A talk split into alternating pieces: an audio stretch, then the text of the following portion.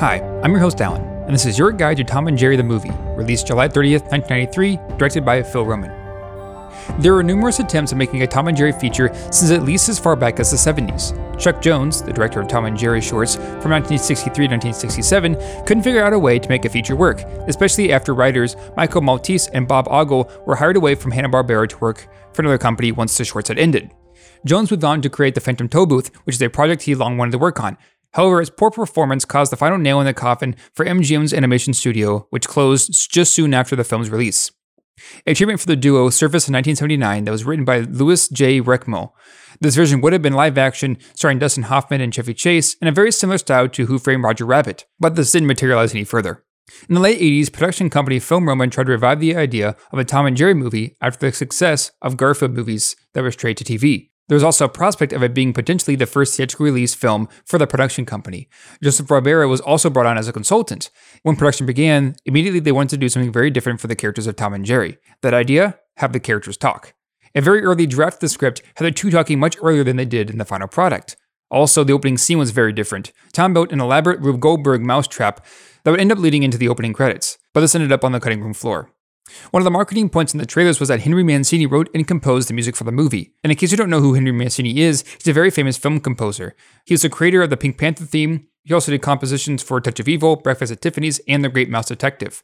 Ended up getting four Oscars for Victor Victoria, Days of Wine and Roses, and two for Breakfast at Tiffany's, with 11 other Oscar nominations. But this ended up going down as one of Henry Mancini's last compositions. This, in a film that was also released the same year, The Son of Pink Panther. Phil was also pretty well known for his extensive experience in cartoons like the Charlie Brown movies in the 70s and 80s, and the Garfield movies also released in the 80s. Unfortunately, many believe this to be the finale for the two characters of Tom and Jerry, and for about nine years, it looked to be that way. And it would be that way until 2001 when Cartoon Network released The Mansion Cat, a Tom and Jerry short, and this would end up being the final project that Hanna-Barbera would work on with the duo.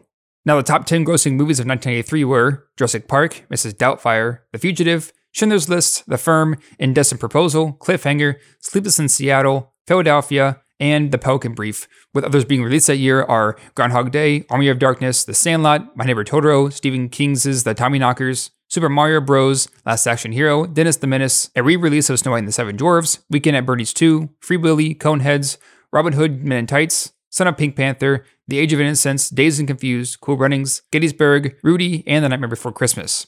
As of right now, Tom and Jerry the movie holds an IMDb score of a 5.4. No Metascore, but a Rotten Tomatoes score of a 14% critic score and 40% audience score. A cinema score of an A and a Letterboxd score of a 2.5. In the box office, when it released, it had a budget of about 3.5 million. Opening weekend 1.3 million, domestically 3.5 million, for a worldwide total of around 3.6 million.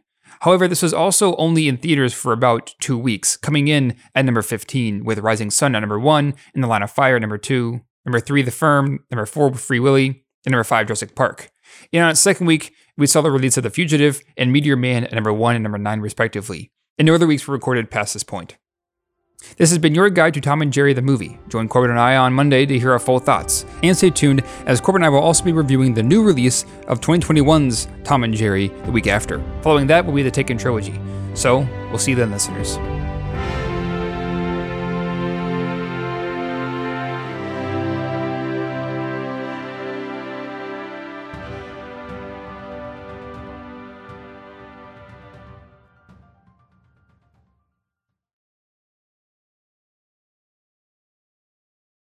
The Silver Screen Guide podcast is edited and produced by Alan and Corbin.